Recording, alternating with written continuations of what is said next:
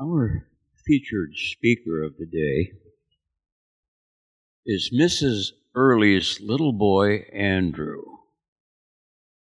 And I'm excited to hear from Andrew. Andrew, you're a depository of, of, of the Lord. In, in, our, in our vernacular today, you're an account. And you can debit your account, and God will be faithful to withdraw from your account that which you've been faithful to deposit. And I know that you're a man who keeps your account balanced. So bring forth in truth and in love and in purity the Word of God to your church family. In Jesus' name, amen. Thank you. Well, I'll say something that we don't get to say much in Texas, but it's snowing outside. That's not something we hear very often. I do have one thing. Everybody who's seen the movie White Christmas, right?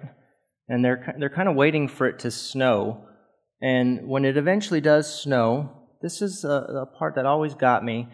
They open wide the doors, right? And everybody sees the snow as they're dancing or whatever they're doing. I can't remember. But whose idea was that? They let all the heat out of the room. Right. I mean...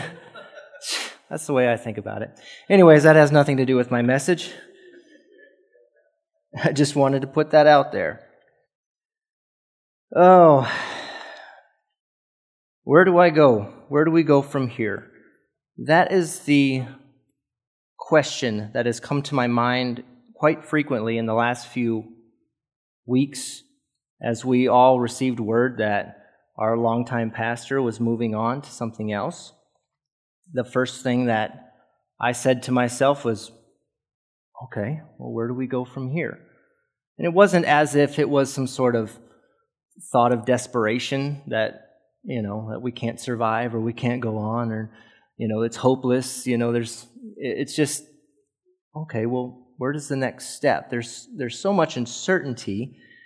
And um his final message, if you remember the title of it on that final Sunday that was here, was The Promise of Uncertainty, which was so encouraging, right?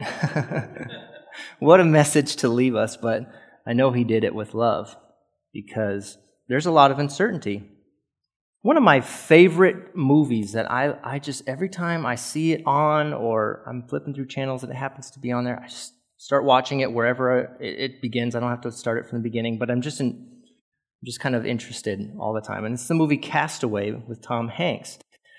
And uh, it's been out here for a while, and I will say that, spoiler alert, I'm going to tell you what happens at the end. So if you haven't seen it, you've had twenty-five years, and it's not my fault. So, so if you haven't seen it, but just for those who haven't, a brief synopsis, I mean very, very, very brief. It's a man, he's in love with a woman, he works for FedEx, he gets on a plane. Plane crashes into the ocean. He's the only survivor. He washes up on a deserted island that's uninhabited.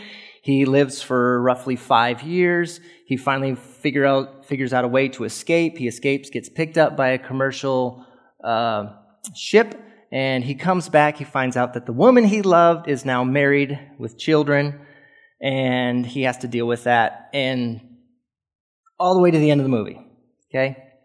If you, if you remember that final scene, He's he's in a, a vehicle and he stops and he's and it looks like somewhere in Amarillo or something, but it's it's this desolated place. It's a crossroad, right? There's there's a direction forward, behind him, left and right, and he's standing there and he's looking out and he's just kind of he's looking at a map, I believe, and he's just kind of wondering where where, where do I go, huh? Yeah, he had delivered this package, and, and it was after he delivered the package. And um, but he's he's looking. He doesn't know where. It looks like he's lost. And some lady stops by and um, you know, kind of tells him, if you go this way, you're going to get here, and if you go this way, you're going to go there. And that'll that road will take you back here, and all this kind of thing. And then she leaves. And at the time, I remember when I first saw this movie in the theaters. I believe I saw it with one of my brothers. But uh, I remember when I saw it, and the movie ended. I thought, what a stupid movie. You know, like, I can't believe that it was going to end like that, because he just, it ends. and he's looking off. Kind of, I think he looks back in the direction of that truck with the lady and the package and everything. And you can assume that maybe that's what he was trying to do. But I think the key to the movie is not that that's the ending. It's that there's a chance of a new beginning, or it's just kind of a rhetorical question that just throws out there, what what are you going to do? Where are you going to go? Which which way are you going to go? And there's so much uncertainty in that. And uh, I thought of that and how that predicament does kind of parallel with our situation that we're in as we um, transition from uh, Pastor Gary to a new pastor.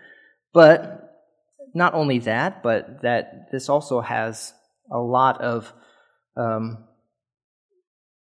it also can compare to other situations in our life that are like crossroad situations where we come up to that point where, where do we go from here? I, I, it's it's it's very uncertain.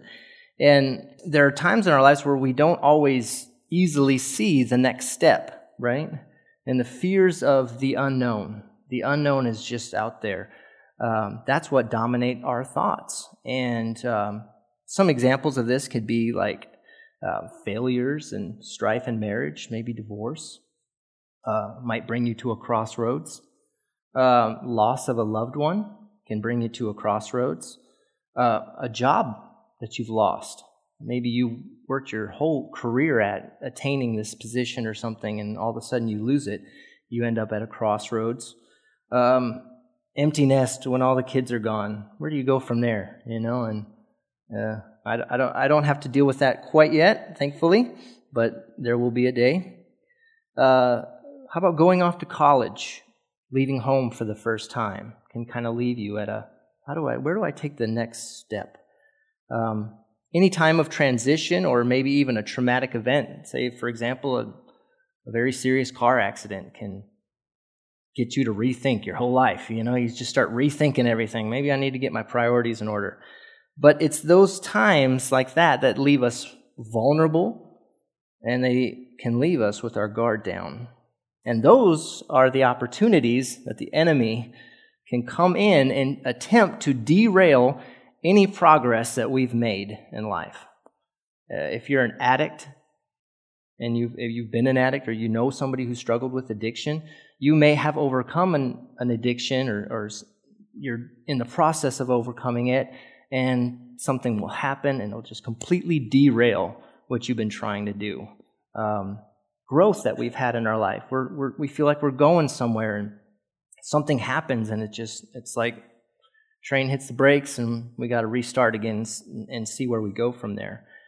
So I want to look at a couple examples of what I saw as some crossroad situations um, that can hopefully help us to avoid some of the traps, because I do believe the enemy will put traps in our way, because he wants to derail you from your walk with the Lord. And he wants to derail this church. He wants to derail your families.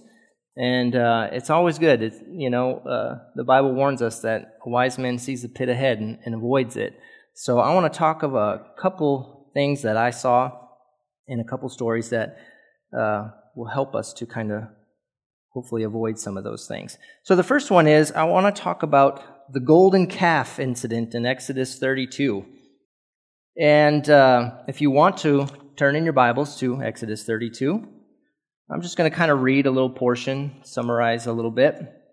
But obviously, um, just to kind of backtrack, the children of Israel have been delivered from Egypt. They've already gone through the Red Sea. They're on their way through the wilderness, and Moses goes up to the mountain, and that's where the, you know, the Ten Commandments are carved into stone, and he brings them down. He tells everybody about them, goes back up. Uh, but in this incident, in chapter thirty-two, in verse one, it says, "Now when the people saw that Moses delayed coming down from the mountain, the people gathered to Aaron and said to him, 'Come, make us gods that shall go before us. For as this, Mo- for as for this Moses, the man who brought us up out of the land of Egypt, we do not know what has become of him.' And Aaron said to them, 'Break off the gold earrings which are in your ears, in the ears of your wives, your sons, and your daughters, and bring them to me.' So all the people broke off the golden earrings which were in their ears and brought them to Aaron.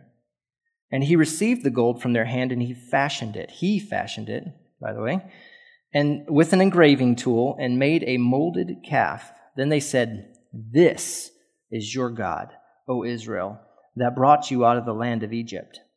And when Aaron saw it, he built an altar before it, and Aaron made a proclamation and said, "Tomorrow is a feast to the Lord."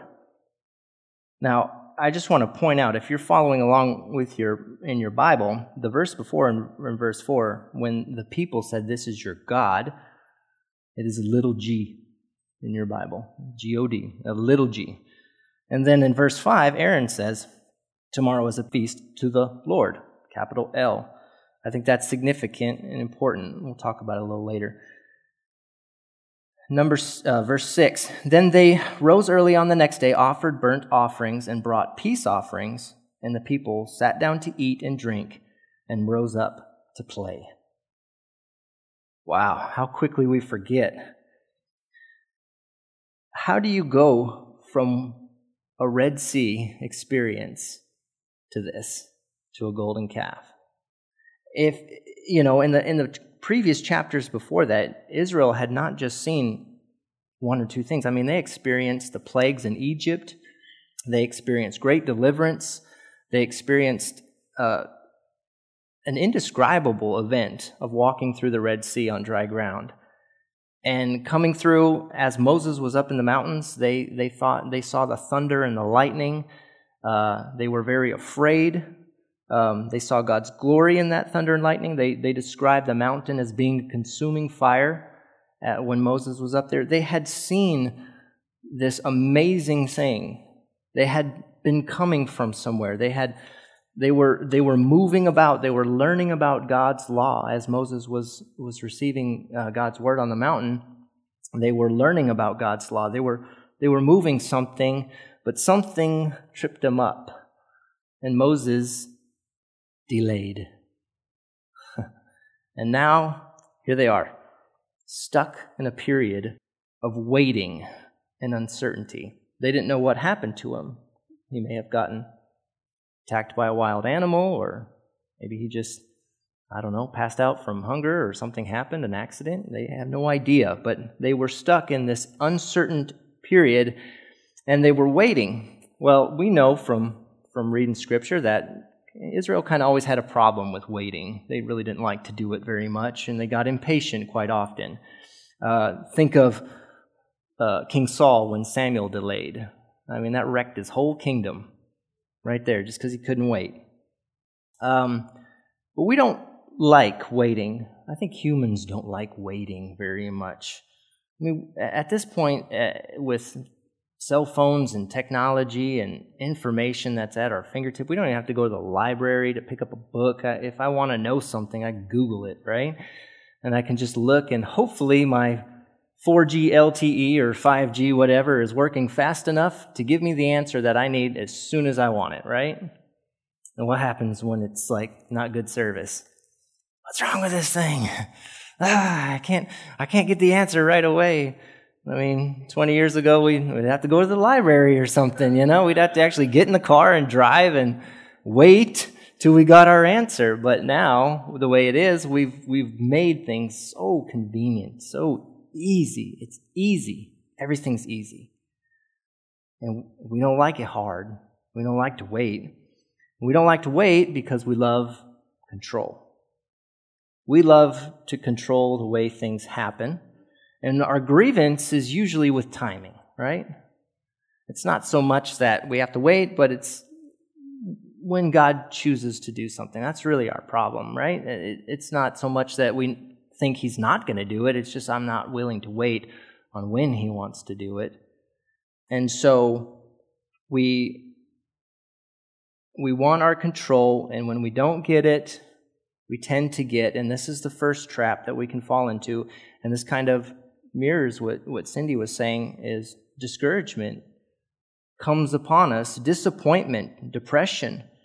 Um, discouragement, the definition is the state of being in where you are deprived of courage or confidence to dishearten.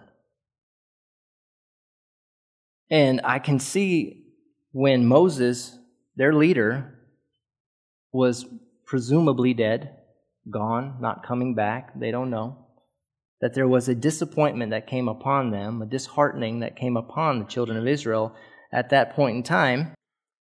When when things happen to us, we do feel that. I definitely think that I, pretty safe to say that a lot of us has felt that in a few weeks. I mean, it's not so much that anybody's angry or upset with the events, but, you know, things change and it hurts a little bit, let's be honest, right?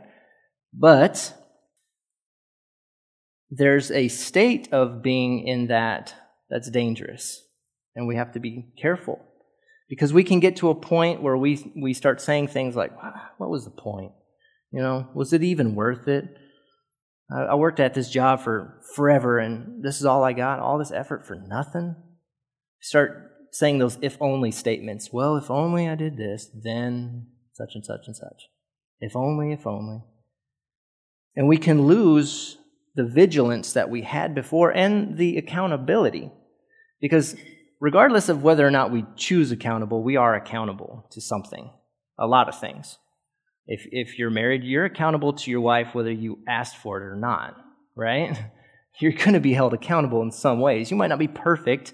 You might be trying to hide things or or not do things, but for for to an extent, you are accountable. You're accountable by the law. You're accountable by the speed limit. You might not always obey the speed limit, but to an extent, it holds you accountable, whether you like it or not, right?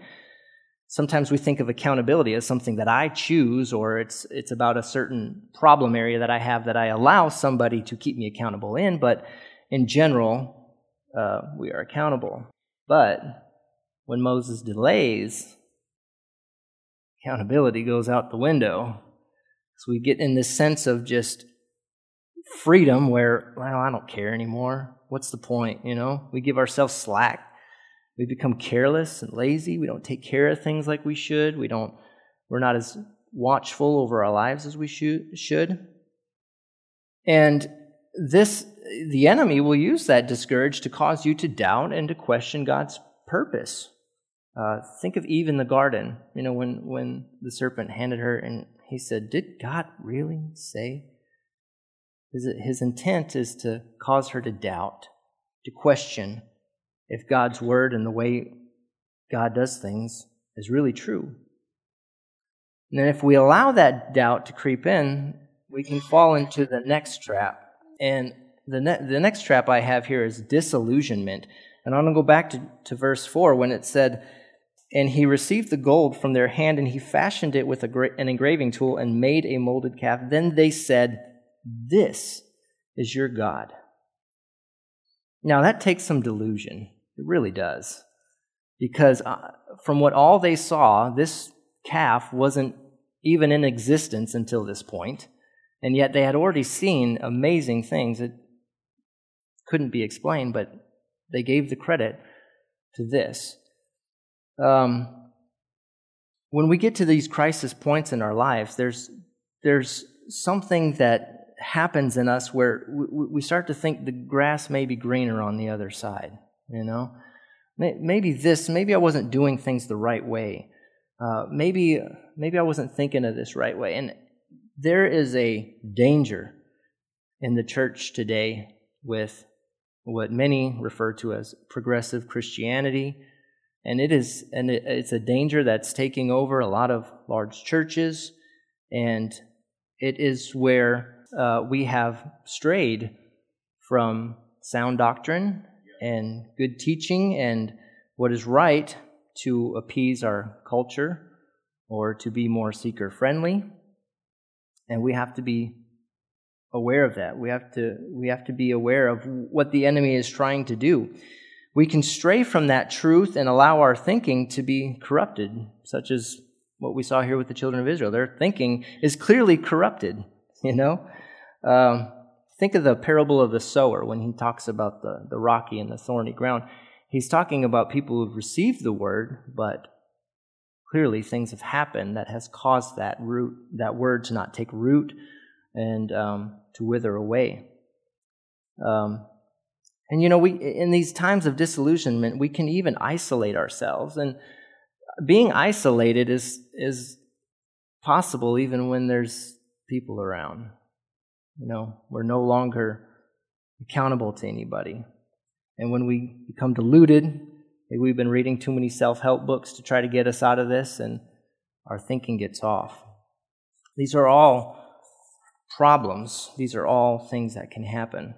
Because we view success as moving forward, right? But as long as we're moving forward, things are success. Things are successful.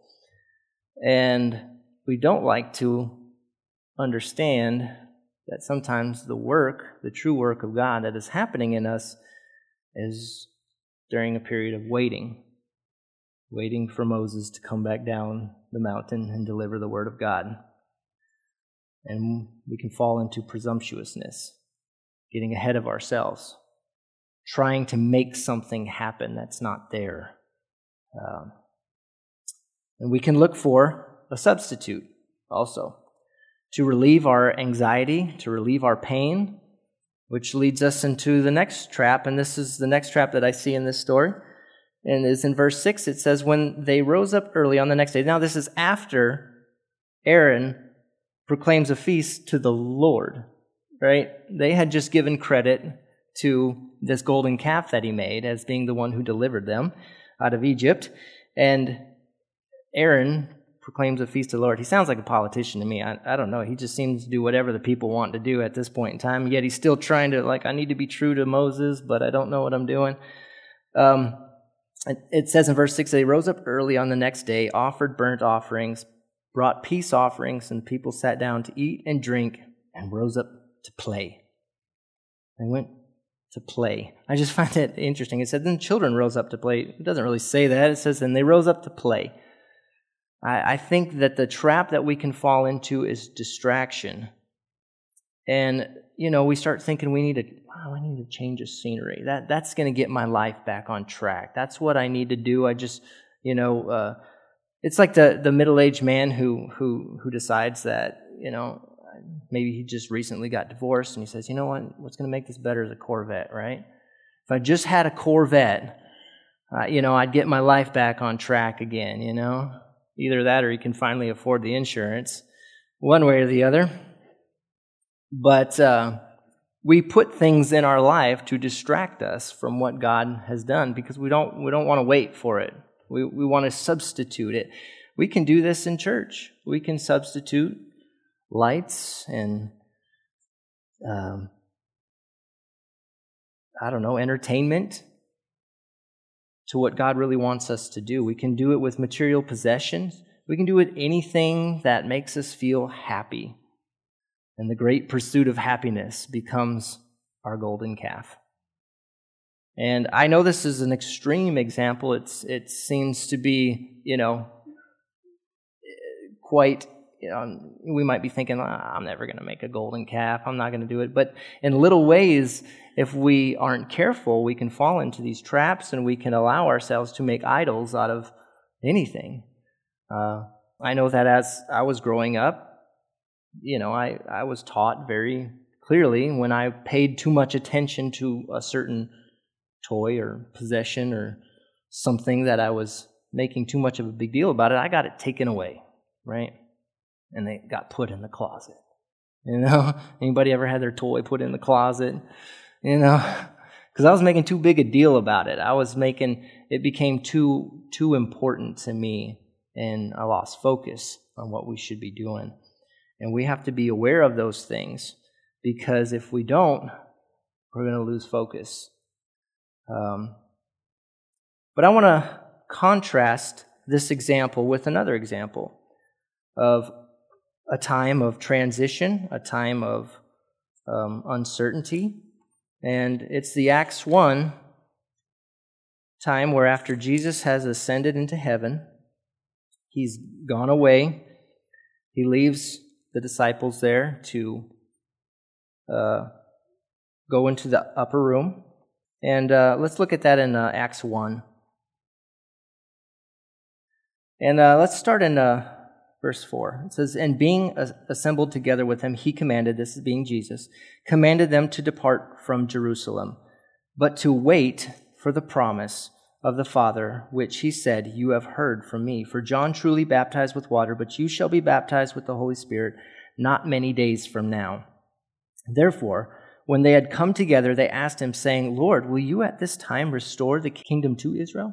So even here, even at this point, after everything, crucified, risen from the dead, after anything, they're still wanting Jesus to do what they had hoped he was going to do from the beginning. And that was to take control back from the Romans and and to, you know, reign in his kingdom there. But Jesus said to them, it is not for you to know times or seasons, which the Father has put in his own authority, but you shall receive power when the Holy Spirit has come upon you, and you shall be witnesses to me in Jerusalem and all Judea and Samaria and to the ends of the earth. Now, do you see right here at this point where disappointment, that first trap, could have happened? Because that's not what they wanted. That is not what they wanted. And instead, he wants them to go and wait.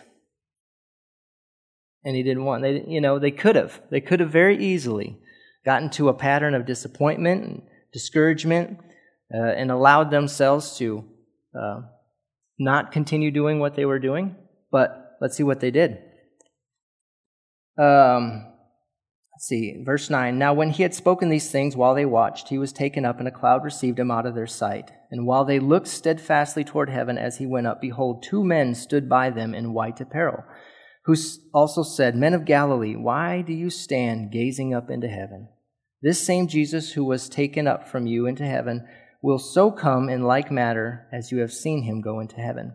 Then they returned to Jerusalem from the mount called Olivet, which is near Jerusalem, a Sabbath day journey. And when they had entered, they went up into the upper room where they were staying, Peter, James, John, and Andrew, Philip and Thomas, Bartholomew and Matthew, James the son of Alphaeus, and Simon the Zealot, and Judas the son of James. These all continued with one accord in prayer and supplication with Mary, woman, with the women and Mary, the mother of Jesus, and with his brothers. So what is the first thing they did instead of getting discouraged? It says they continued together. Isn't that what we were talking about this morning? They continued together in unity and prayer. They didn't panic. They didn't resort to presumptuous actions. They did not allow themselves to be isolated. They didn't go off by themselves and get off into wrong thinking. They stayed together. Um, I like that word, they continued. They just kept doing what they needed to do. Um, let's let's read on. So I, I think I'll just skip a few, because there's just kind of a, you know, a graphic illustration of what happened to Judas, but basically they explain what happened to Judas, and um, starting up in uh, let's see, starting let's just start in twenty-one. Therefore, of these men who had accompanied us all the time that the Lord Jesus went in and out among us, beginning from the baptism of John to that day when he was taken up from us, one of these must become a witness with us of his resurrection.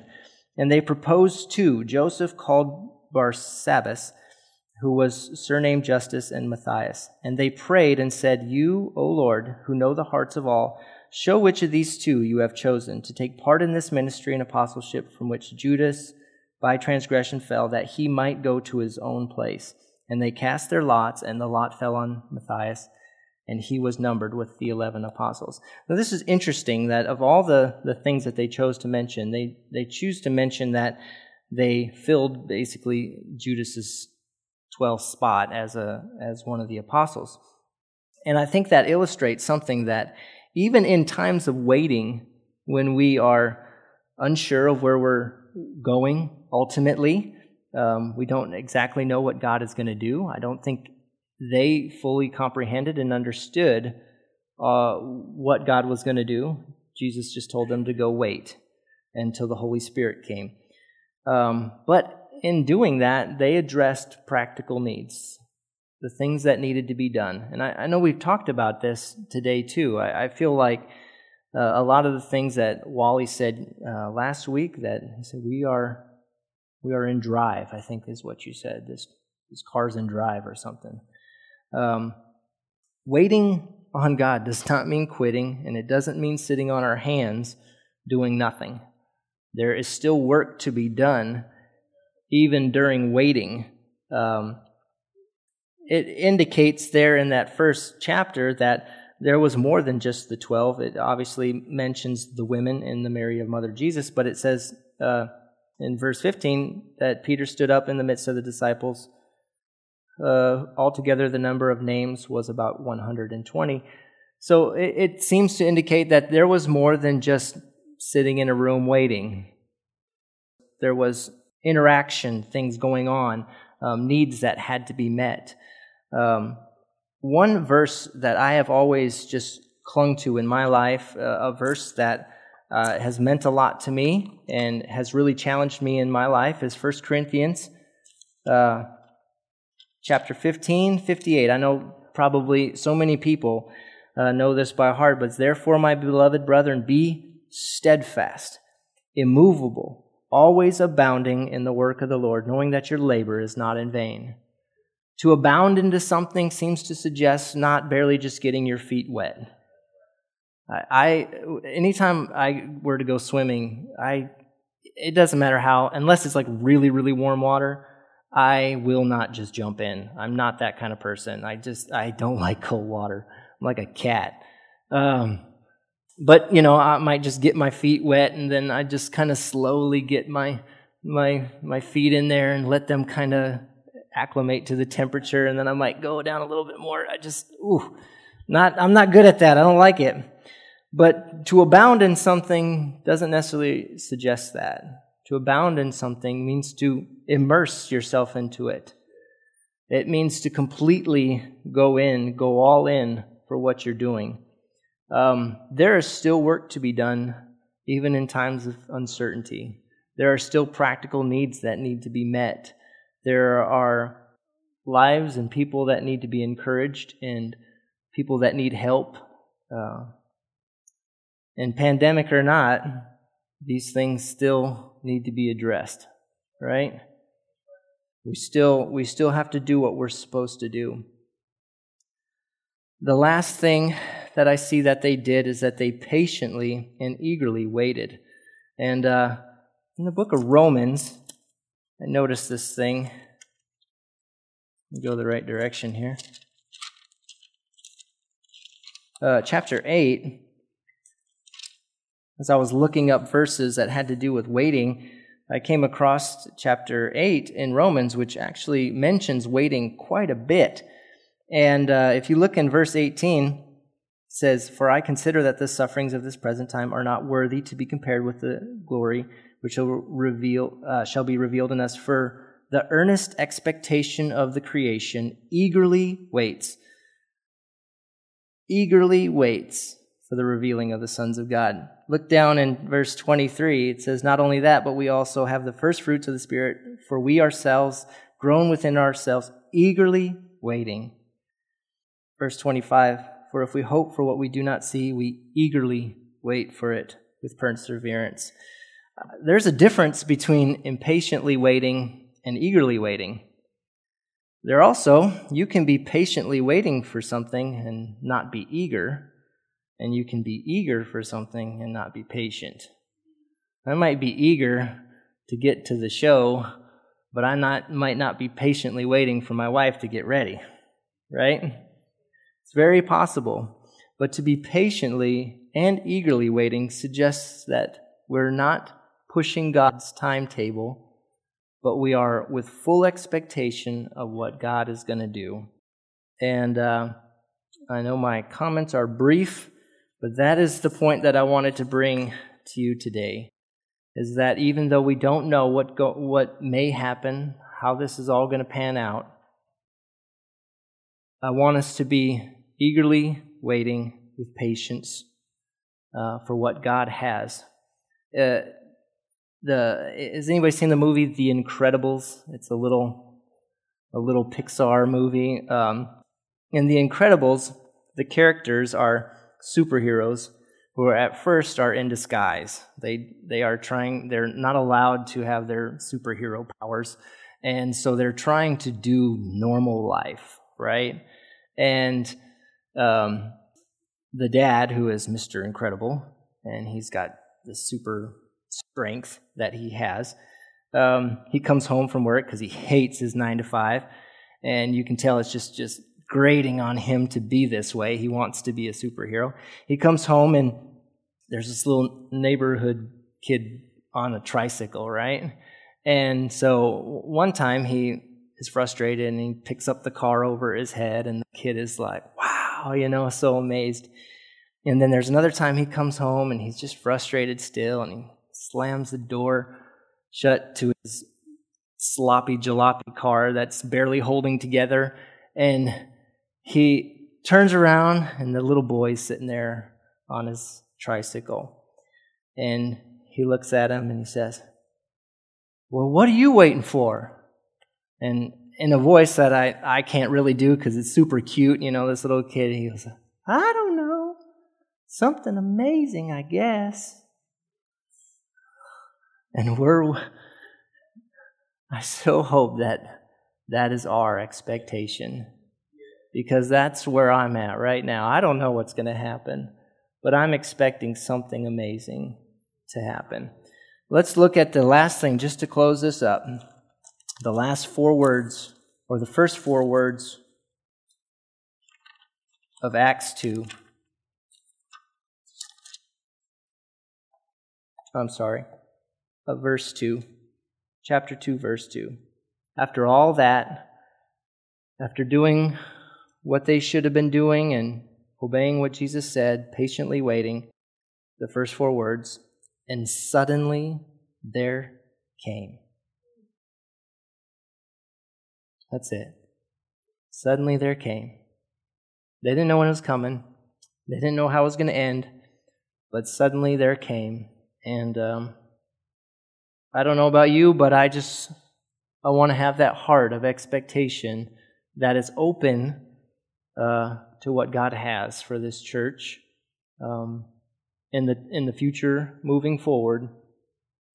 I don't want to fall into any traps of uh, despair, disappointment, disillusionment. Um, I want to be vigilant against the enemy who would come in and cause um, division and strife. And be ready, waiting, expectation, because what am I waiting for? I don't know. Something amazing, I guess. Right? Ron? The Lord knows, doesn't He? You know, sometimes we can get in a rut where maybe we try to hurry up and take things in our own power and our, our own thinking, like Aaron did. And what does it always do? It always makes a mess, doesn't it? It always makes us mess up. It, it never is redemptive. It's never helpful. Father, thank you for today. Thank you for visiting us, Lord, and for your good word that you gave us. Father, may we go out this week. May we make an impact for you and for your kingdom's sake. We thank you for all you do, and we bless you, Lord, until we meet again. In Jesus' name, amen. Go in peace.